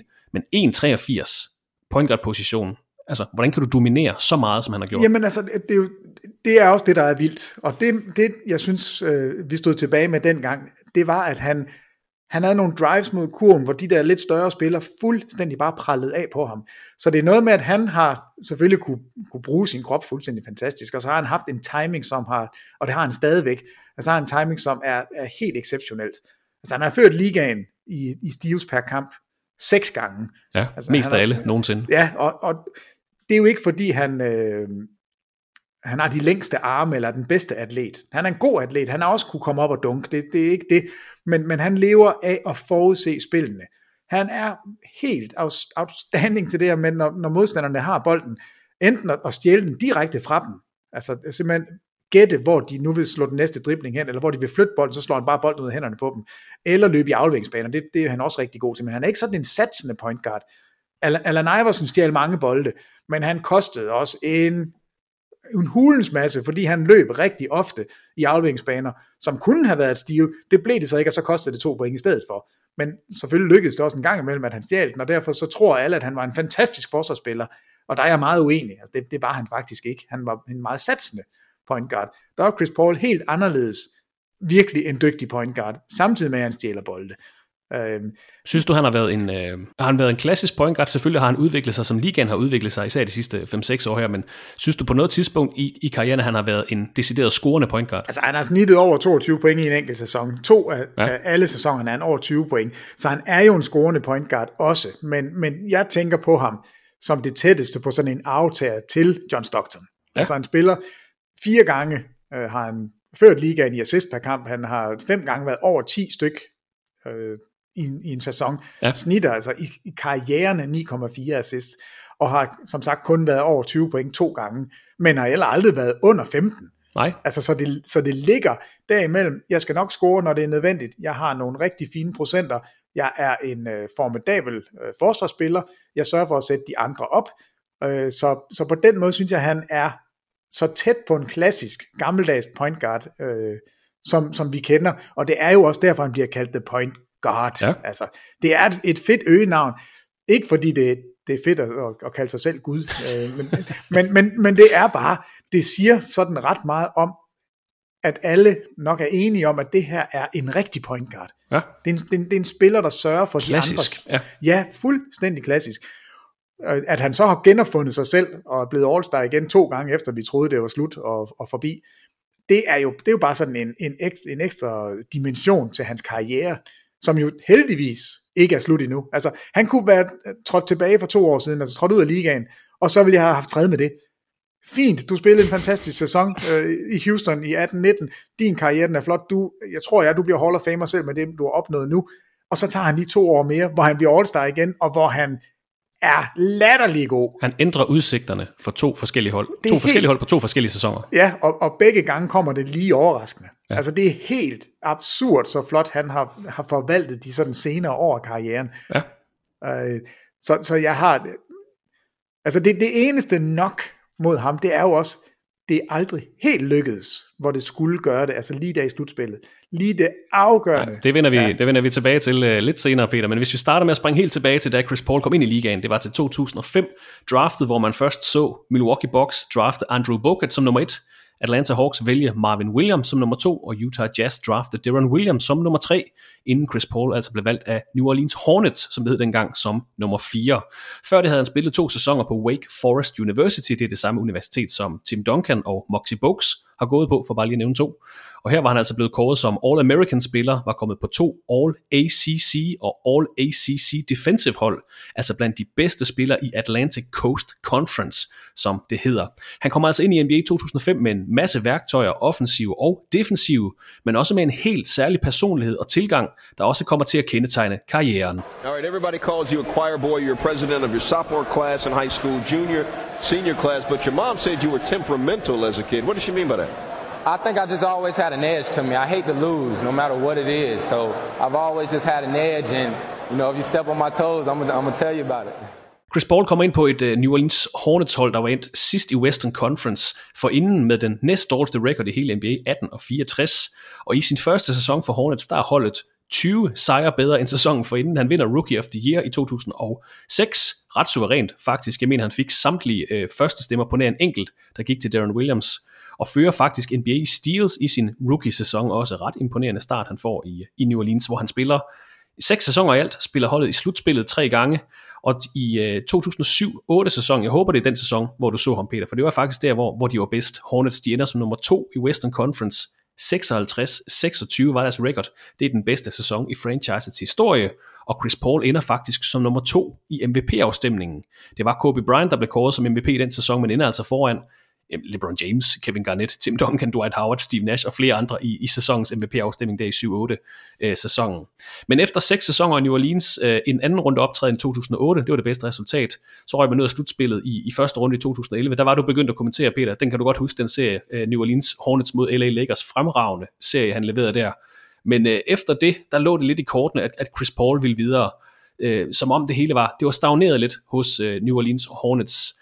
Så op til 11-12 sæsonen, Peter, der var der lockout, det kan du godt huske. Ja, ej, det var en skøn dag, da, da de åbnede op for NBA igen. Det er en af de bedste dage i mit liv, faktisk. Men før vi kommer der til, sæsonen blev sat i gang 25. december, tidligere på måneden der, december 2011, der var Chris Paul blevet traded til Los Angeles Lakers. Men den gik ikke. Fordi en af NBA's mest mærkværdige hændelser, som havde Chris Paul som hovedperson, uden at han skal have skylden for noget som helst. Kan du prøve kort bare lige at forklare, hvad der skete der i starten af december 2011? Jamen altså, vi får det her famøse trade, hvor, øh, hvor Chris Paul skal komme til Lakers, og det bliver så vetoet, fordi Pelicans, øh, nej Hornets på det her tidspunkt ikke er, er ejet af nogen andre end NBA selv. Mellem ejere simpelthen. Ja, og, og der beslutter man simpelthen, at nej, det vil vi ikke være med til, fordi altså grunden er jo, at man, man vil ikke have, at øh, både Kobe Bryant og Chris Paul skulle være på det samme hold, fordi så ville de blive for gode. Det ville være en skævvridning af ligaen. Altså det, det var i hvert fald sådan, det, det blev serveret. Og, ja. og derfor vetoede man den øh, aftale, og sagde, det, det, eller den, den, det her trade, det vil vi ikke gå med til, så, så nej tak, du kan ikke komme til at spille sammen med Kobe, selvom alt faktisk var på plads, og alle vidste, at det ville blive et rigtig godt mandskab, øhm, og stadigvæk en af de mest besynderlige måder at håndtere noget på. Ja. Øh, og det, det var øh, igen en privat liga. Hvem ejer det her hold? Jamen det gør vi alle sammen godt. Hvad gør vi, der er bedst for ligaen? Det blev vurderet, at det var det her og derfor blev det ikke. Så han var faktisk traded til LA Lakers. Det blev altså vetoet af ja, David Stern, der var kommissær på det tidspunkt. Og i stedet for, så blev han altså traded til Los Angeles Clippers. Og her træder han ind på et hold, der havde Blake Griffin, DeAndre Jordan, Karen Butler, Chauncey Billups blandt andre. Og Clippers kommer i slutspillet i samtlige seks sæsoner, som Chris Paul er der.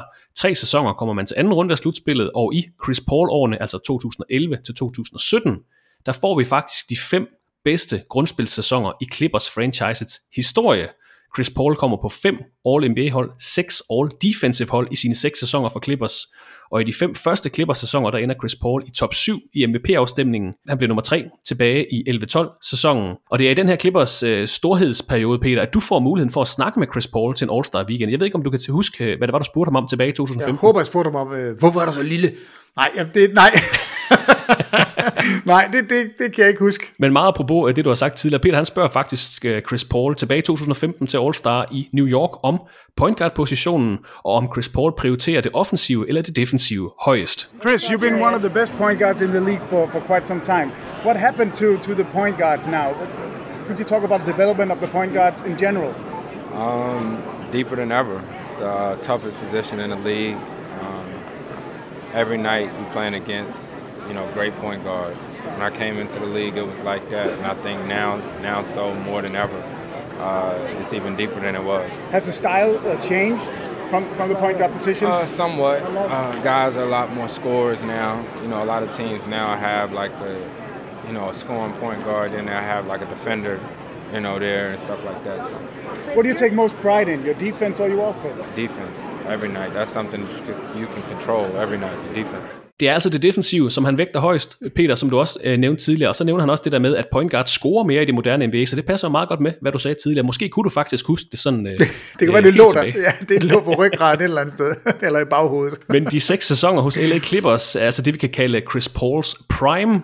Og det er en øh, god tid for Paul og Clippers, men det er også en, en turbulent tid, fordi så rammer Donald Sterling sagen tilbage i 2014, og de sidste sæsoner hos Clippers, der bliver de altså ramt af rigtig mange skader øh, blandt andet til Chris Paul, men også hos øh, de bærende kræfter hos dem, og det bliver aldrig sådan helt forløst, og det var der, hvor jeg afbrød dig for, for fem minutter siden, Peter, med, det er det store nok mod Chris Paul. Han har aldrig været i NBA-finalerne, og der var altså en mulighed for det her Clippers mandskab, som var fremragende, som nævnt de fem bedste grundspilsæsoner i Clippers franchises historie, og det siger både meget, det siger heller ikke ret meget, fordi Clippers har været et, øh, et meget ringe franchise i, i mange år, men de har altså muligheden her i de her seks sæsoner, hvor Chris Paul han er der. Så kommer den her Donald Sterling-sag i 2014, ødelægger det lidt for dem, og så bliver de altså ramt af skader. Ja, og, og den man, nok den, man kigger tilbage på og siger, det var da fandens. Altså, 2018, der spiller de, eller der, der er Chris Paul øh, i Houston Rockets og spiller mod Golden State Warriors.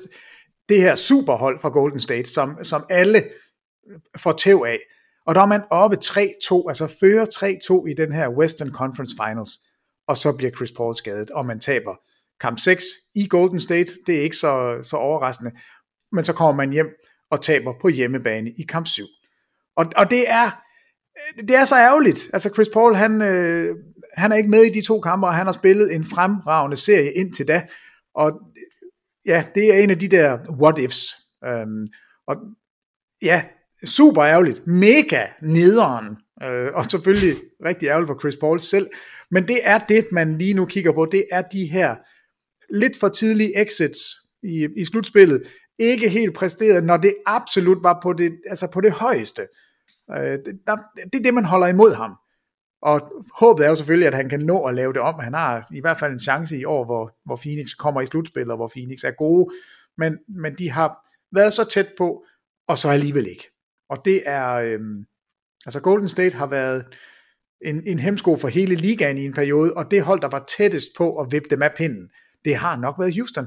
Altså, de var så tæt på i to år i streg, og, og begge gange er står Chris Paul tilbage, og er den, man kigger på, når du kunne ikke alligevel. Det er ikke fair. Men det var altså efter Paul var kommet til Rockets efter seks sæsoner hos Clippers, danner altså backcourt uh, tandem med James Harden fra 17-18 sæsonen. De går 65 og 17. Houston Rockets leverer det bedste grundspil i Rockets historie, der danner sig en, uh, en, en rød tråd gennem Chris Pauls karriere her, har altså lever, været med til at levere den bedste sæson for New Orleans Hornets, den bedste sæson for Clippers, den bedste sæson for Houston Rockets, og øh, Rockets, som Peter var inde på, når hele vejen til Western Conference Finals er op 3-2, ender altså med at tabe 3-4 til de senere mestre for Golden State Warriors. Spiller der to sæsoner, Houston går 53-29 sæson sæsonen efter, taber igen til Golden State Warriors i slutspillet den her gang i anden runde, og så kunne forholdet mellem Chris Paul og James Harden altså ikke, øh, det kunne ikke holde til mere. I sommeren 2019 blev han traded til Oklahoma City Thunder i bytte for Russell Westbrook. Og sidste sæson, som du også var inde på, Peter, det troede vi ville blive starten på enden for Chris Paul. I stedet for så hævde han et, øh, lad os kalde det et funky Oklahoma City Thunder hold til en femte plads, en femte plads i Western Conference og en syvkampserie mod netop sit tidligere hold Houston Rockets i første runde. Fuldstændig redemption sæson for Chris Paul sidste år. Han kom på All-NBA andet holdet, endte som nummer syv igen i MVP-afstemningen sidste år. Og det bringer os så til den her sæson, hvor han naturligvis optræder for Phoenix Suns, efter han blev traded til Arizona-mandskabet i efteråret 2020. Og som du er inde på, han har gjort det igen. Peter, andet er der ikke at sige om det. Phoenix Suns 41 og 16 ligger på en anden plads i Western Conference. Og jamen, jeg har spurgt dig, hvordan har en NBA-spiller på 1,83 kunne gøre så stor forskel gennem hele sin karriere. Også en, altså, i, i Clippers årene, som jo er hans, hans prime, var han lidt en spiller, der var svær at holde af faktisk, fordi der var så meget brok om Det er der stadigvæk. altså, og det er der stadigvæk. Så, så det, det, det må jo være, det, en ting er defensive evner, offensive evner, spilforståelse. Der må også være noget personlighed, der virkelig har sat et præg på alle de hold, han Jamen, har været det er der. Altså, det er Chris Pauls way or the highway. Altså, der, han har ikke været på et hold, hvor han ikke er den mest vokale, og den spiller, som bestemmer. Og det er jo derfor, vi altid taler om, at, at det her med at kunne styre egoer, at det er faktisk en kæmpe kunst. Fordi når du er på det her niveau, så du kommer der ikke alene. Altså, der er ikke nogen hold, som har en, som, som ikke har øh, nogen at spille sammen med, som er dygtige. Og det er altid der, problemerne kan opstå. Og med Chris Paul, der er det bare sådan, jamen, jamen han er den vokale. Det er ham, der råber de andre. Det er ham, der bjeffer. Det er ham, der har bolden i hænderne. Det er ham, der bestemmer. Det betyder ikke, at han skal score hver gang. Det betyder ikke, at han er bedste spiller, men han er den mest vokale. Og, og det kan være svært at leve med. Og det fik man i hvert fald at se i Houston. Men nej, man så det også i Clippers inden. De var ved at brække over hinanden. Altså Blake Griffin, han kunne ikke holde synet af Chris Paul ud. Øh, man kunne jo godt se, at vi vinder kampe, så det er jo svært ikke at være tilfreds alligevel. Og James Harden og Chris Paul, det blev også for meget til sidst.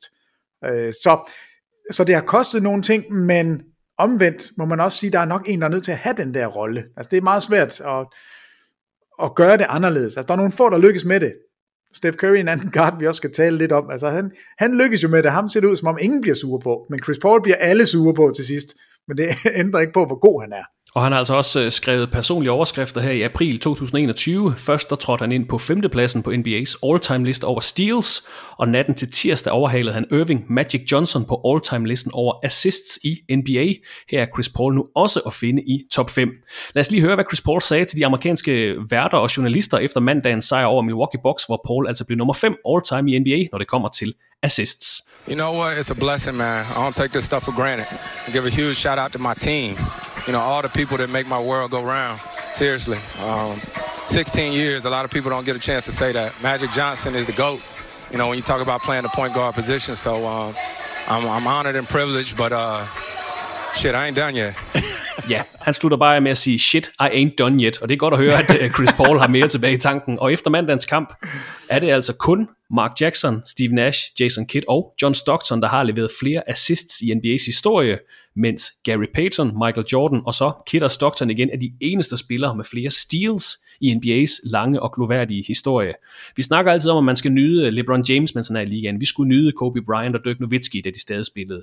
Selvom han nogle gange kan være svær at holde af og holde ud, og det kan han være, så sæt pris på Chris Paul, mens han stadig leverer i NBA. Det er altså kun ham, John Stockton og Jason Kidd, der er i top 5 på både all-time steals og assist-listen.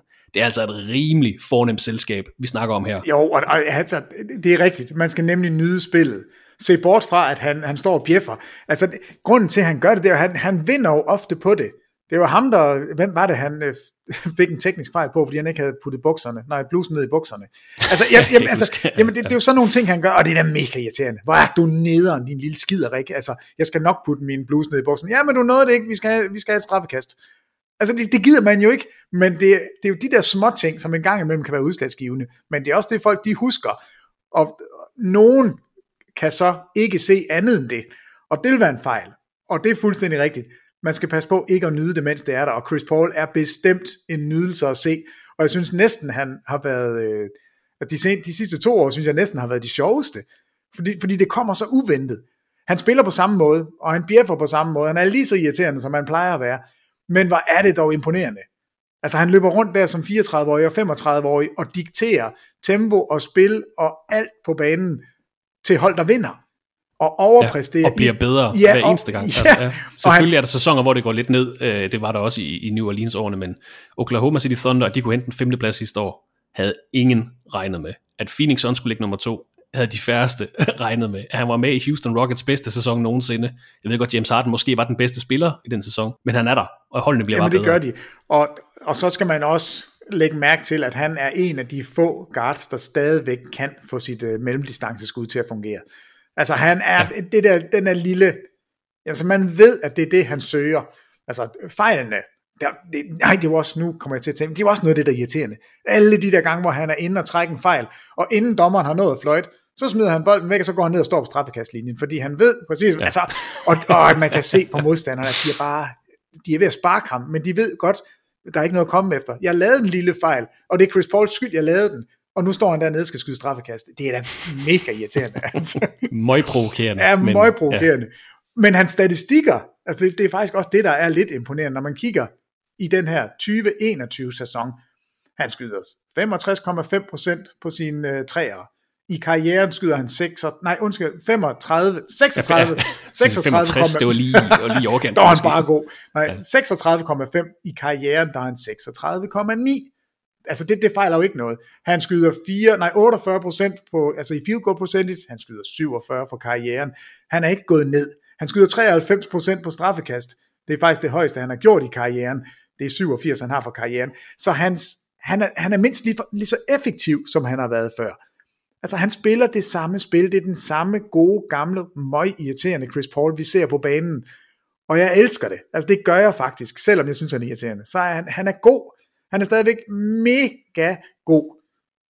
Så hatten af for det, han har præsteret, og, og jeg håber, jeg håber sådan, at Phoenix de kan gøre noget stort. Altså det, det kunne være en helt, en helt skør historie, hvis, lad os sige, Phoenix vinder mesterskabet. Lad os sige, de kommer til finalen. Chris Paul har løbet rundt her i hele sin karriere, og det der mål med at komme til finalen er aldrig lykkedes. Hvis det skal lykkes med Phoenix Suns i 2021 som 35-årig, det, det vil være helt skørt. Ni gange All-NBA-spiller, ni gange All-Defensive-spiller, Rookie of the Year, har ført NBA assist fire gange, og i steals seks gange, som vi nævnte. Den spiller i NBA's historie med flest sæsoner som steals leader, og som nævnt den bedste spiller for New Orleans Hornets i deres bedste grundspil nogensinde, den bedste spiller i de fem bedste Clippers grundspil i historien, den bedste eller næstbedste spiller i det bedste Houston Rockets grundspil nogensinde, og nu er han altså i gang med Phoenix Suns, der indtil videre leverer det femte bedste grundspil i deres holds historie. Otte gange er han endt i top 7 i MVP-afstemningen. Spørgsmålet er så, hvor højt han ligger på Peter Wangs point guard liste. Jeg har nemlig bedt Peter om at forberede en top 5 over de bedste point guards i NBA i den her sæson. Og jeg ved ikke, Peter, om vi skal have klargjort noget, før du kommer med din liste, om der er nogle spillere, som du ser bort fra, øh, eller som du tager med, fordi de udfylder point guard opgaverne på et hold. Jamen altså, øhm, vi kan jo starte med at sige, at Ben Simmons er han en point guard? Er Zion Williamson er han en point guard? altså, hvor ligger... Men det er jo, ja, det, er ja, det, du skal gøre klar, inden du kommer med din liste, ja, så jeg ikke bare... Ej, jeg synes faktisk, det var en øh, ufattelig nem opgave. For en gang okay. skyld var det, var det, altså, det var dejligt, du sagde top 5. Havde du sagt top 3, så havde jeg siddet, åh, oh, top 5 synes jeg ikke er svært. Dejligt. Fordi der, fordi der er nogle, øh, hvad, hvad skal vi sige, nogle, nogle point guards, som skiller sig ud. Ja. Og der tænker jeg ikke, altså Russell Westbrook, fantastisk sæson, altså lige nu, og i forgårs elendig sæson, så ham, ham gider jeg ikke. Nej, okay. Altså, og Trey Young, altså den ene dag, ja, og den næste dag med briller og det hele, øh. Så, så han, er, han er også ude. Der er fem, der skiller sig ud. Okay, her er Peter Wangs top 5 over point guards i NBA i sæsonen 2021. Du giver bare los. Brrr, nummer et, og det er jo nemt at sige. Du skal, du skal starte nedefra, Peter. Sådan opbygger man suspense. Nummer 5. Tak. Brrr, starten nedefra. Det er jo nemt at sige i en uge som den her. Øh, det lyder jo helt vanvittigt. Men Luka Doncic. Ja. Du er kun den femte bedste point guard. Selvom du er en af verdens bedste spillere overhovedet, og fremtiden for NBA, og du skal nok blive MVP en gang, og det hele det er godt. Du er kun den femte bedste point guard, hvor er det fæsent, men, men det er det. Og jeg synes, at han er point guard. Altså, ja, det, det, ikke noget diskutere. Luka Doncic, okay. Nej. Ja, og så tager jeg så nummer 4, og her kommer, før omtalte, Bitte Chrisser. Chris Paul kommer ind som den fjerde bedste point guard i sæsonen. Det er også imponerende. Det, det er fuldstændig vanvittigt. Ja. Okay. Um, og øh, det, det er også vanvittigt at sætte ham foran Luka Doncic, men det gør vi i dag. Det er vi nødt til. Ja. Nummer 3, Damian Lillard. Uh. Tredje bedste point guard. Okay. Nummer 2, James Harden. Næstbedste point guard. Hmm. Og så tror jeg godt, du ved, hvor vi lander. Marcus Smart. Yeah. Logan Stort. Synes du, at James Harden er, er point guard? Det er jo så det, vi kan diskutere, men ja. Jamen, det er din liste. Det, det er Jamen, det, ja. det er det, og, og grunden til, at jeg siger det, det er jo fordi, at, at det har de selv sagt. De har jo defineret det sådan. Det er ikke Kyrie Irving, der er vores point guard. Det er James Harden, der er point guard. Fair nok. I'll og, let slide. Den, ja, ja. Den, øh, den tager jeg til mig. Og nummer et, og selvfølgelig i den her uge, er, er, kan vi ikke gå forbi NBA's topscorer, ja. Steph Curry. Det han laver er fuldstændig absurd. Altså, man skulle tro, at når du spørger mig, hvem jeg gerne vil bo inde i, at jeg så vil bo inde i Chris Paul. Det vil jeg ikke. Jeg vil heller ikke bo inde i Steph Curry. De er for små. Jeg gider ikke sådan nogle små nogen. Men jeg vil gerne anerkende det, som Steph Curry har lavet. Jeg vil gerne tale lidt om hans statistikker. Jeg vil gerne... Altså, alle har jo set det udpenslet nu. Han, han snitter altså 31,4 point og er jo selvfølgelig nummer et i NBA. Han excellerer lige nu ved at lave noget af det mest absurd flotte spil. Altså, jeg, jeg kan ikke huske, at jeg har set noget, som er så skørt. De sidste fem kampe, altså det, det, det er en lille sample size, men jeg synes, den er fair. Der er mange, der går ind og tager de sidste 11 kampe. Nu tager jeg bare de sidste 5. Ja. 44,8 point per kamp. 5 assists, 5 rebounds, fred være med det. 91% på straffekast, hvor han skyder 9 straffekast per kamp. 55% på 3 skuddene, hvor han skyder. Og han, der er ingen, der skyder flere træer i NBA end Steph Curry. Det skal lige understreges. Det er ikke, fordi han skyder, han to skyder per kamp. 17, eller han skyder 12 træer per kamp de sidste fem. de sidste fem. Hans almindelige field goal percentage er nærmest identisk med 3-pointsprocenterne. 55,6 procent. Så 55, 55, 90 over de sidste over, fem kampe. Det er over de sidste fem kampe, hvor det oven i købet er blevet til fire sejre og et enkelt nederlag. Hvis vi udvider øh, søgekriteriet og siger, at nu går vi tilbage, hvor, han kom, hvor Steph Curry kom tilbage efter en skade, altså han øh, spillede ikke kampen den 26. marts, så kommer han tilbage og spiller den 29. marts og fremad, så snitter han over de seneste 11 kampe 40 point per kamp. Stadigvæk over 90% på straffekastene, 50% på trepointskuddene og 44% fra gulvet i det hele taget, hvor han skyder altså kun 14 træer per kamp. Det, den streak, som Steph Curry har gang i lige nu, er historisk. Vi har ikke set det her før. Vi har ikke set det siden Will Chamberlain. Altså en af de, altså der er tusind statistikker, jeg skal ikke ramme dem alle sammen op, dem kan man bare gå ind og læse, men, men der er en af dem, der, der sådan lige ramte mig. Før den her 49 points kamp, som er den seneste han havde, ja. der havde han fire kampe i streg, hvor han har scoret 175 point. Altså, hans snit blev faktisk højere, hvis vi tog kamp 5 med, men bare over fire kampe har vi ikke set en spiller score 175 point siden Will Chamberlain. Jamen, jamen, jamen, hvor skørt er det? Og det er en, en mand, der er en, en meter lavere. Ja, og, og, og, og Chamberlain, gang man sammenligner med ham, så skal man huske, det var en helt anden æra, og det var en spiller, der spillede alle minutter, han var på banen. Ja, okay, det plejer de fleste at gøre. Øh, 48 minutter, over 48 minutter i en sæson, altså har 100 point i en kamp, snittet over 50 point i en sæson. Altså det, det er jo sådan en, en absurd score, vi taler om. Her i den moderne NBA, en lille fis af en point guard, Steph Curry løber rundt og, og altså, laver statistikker, vi ikke har set før. Han er 33 år gammel. Altså, han er normalt vil man sige, at så er han lige over sin prime. Altså, det her sådan 27 til 31, det er nok de fire bedste år, hvor du fysisk er på toppen, hvor du på alle måder kan tænke spillet, hvor, hvor det hele går op i en højere enhed. Det er han sådan lidt ved at være over, og nu laver han noget, som, som vi faktisk ikke har set før. Han har nærmere bedre statistikker end sin MVP-sæson i 15-16 sæson. Ja, altså, det, og igen, en lille spiller, han er 1,90 meter og vejer 83 kilo. Det, det er en, en ja. bitte fis. Og, og så kan man måske sidde og tage sig til hovedet og sige, hvor, hvorfor, øh, hvordan kan han det her? Og det gør jeg i hvert fald. Jeg sidder og tager mig til hovedet. Men når man ser kampene, han står ikke stille. Han står simpelthen ikke stille. Han løber konstant, afleverer, modtager bolden igen, dribler, afleverer, løber, modtager bolden, skyder. Og det hele går så hurtigt, at man ikke kan nå at følge med. I en mod en situation, der er ingen, der kan blive foran ham. Hvis man dobler på ham, så afleverer han. Hvis ikke man dobler på ham, så får han en lille mand på sig, eller en stor mand på sig, eller jeg er ligeglad, hvem der dækker ham, så kan han sætte sit skud af. Han kan skyde, når han krydser midten. Det er fuldstændig ligegyldigt. Han kan ikke ramme forbi i øjeblikket. Vi har aldrig historisk set set noget så imponerende, hvad angår skud. Aldrig. Han har haft øh, seks kampe i den her sæson, hvor han har ramt 10 eller flere træer. Altså seks kampe med over 10 ramte træer i den her sæson. Der er ingen andre NBA-spillere, der har fem kampe i karrieren. Nej, men det er helt vildt. mere end fem hedder det. Ja, det er Clay Thompson, der har fem, ikke også? Ja, og han har seks i den her sæson. Ja, han har en. jamen, jamen, og jeg tror, det er inden for den sidste måned, han har haft. Jamen, det er det. Ja. Og han har jo, er det 21, han har for karrieren, hvor seks af dem er kommet i den her sæson. Så det, vi ser lige nu, er også det, altså det bedste Steph Curry har gjort. Og jeg tror faktisk helt alvorligt, at nogen har haft fat i ham og sagt, Steve Nash har altid sagt, at han skød for lidt. Lad nu være med og lade din karriere ende med, at du også skyder for lidt. Altså, fyr den af. Der er ikke nok 3 point skud. Altså, øh, du, du kan ikke skyde for mange. Om du skyder 25, han har, han har skudt 20 trepointsafslutninger én gang i karrieren. Han har aldrig været over 20 skud.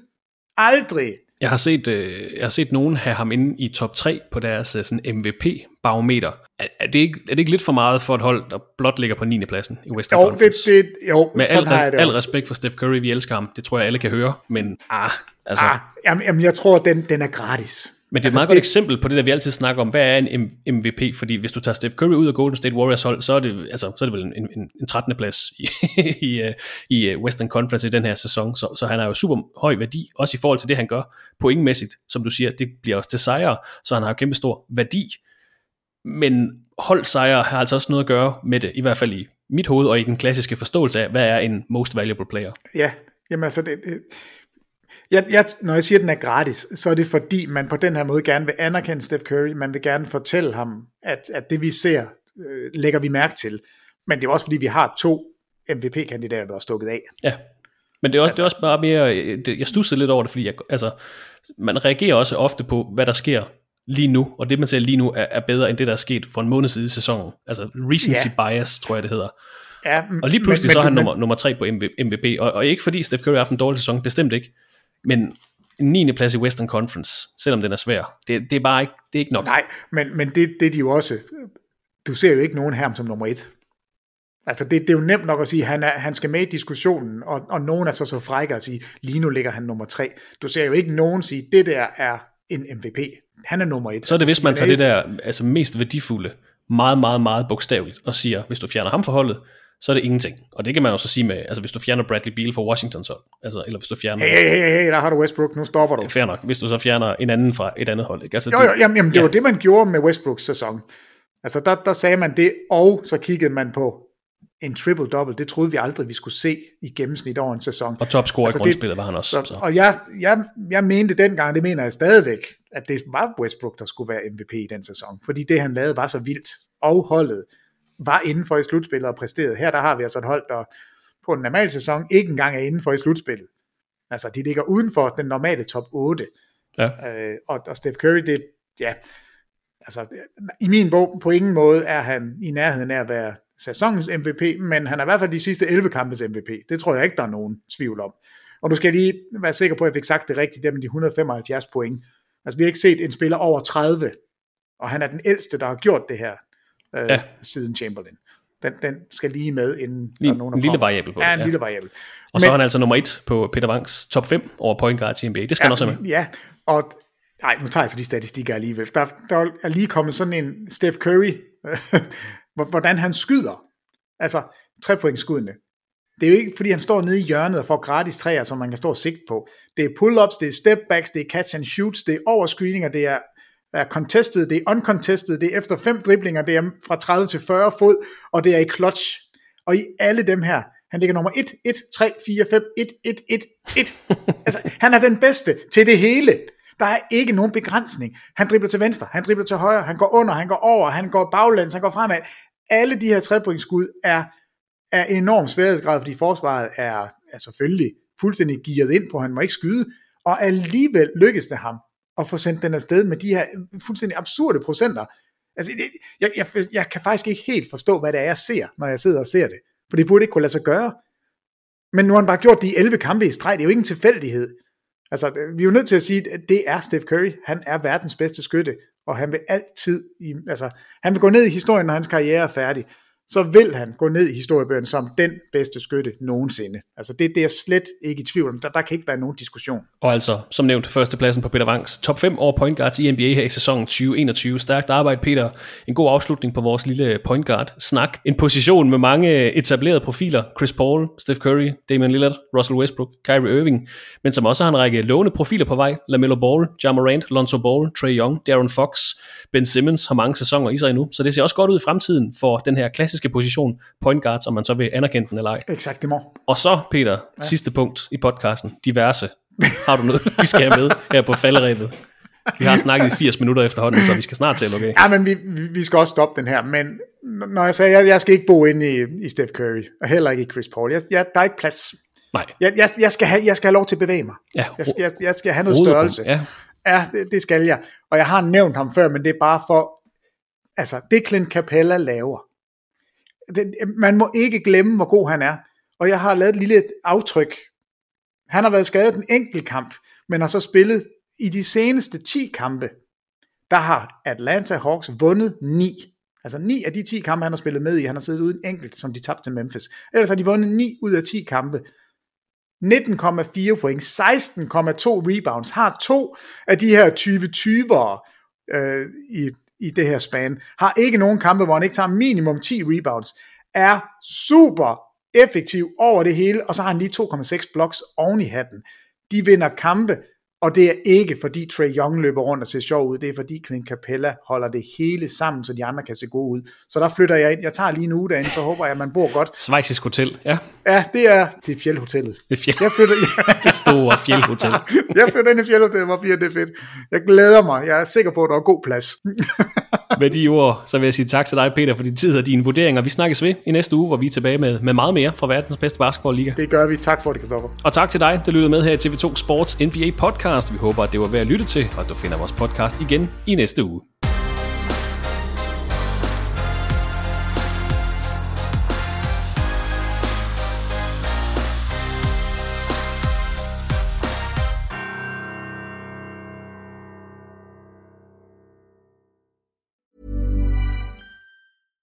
Catch yourself eating the same flavorless dinner three days in a row?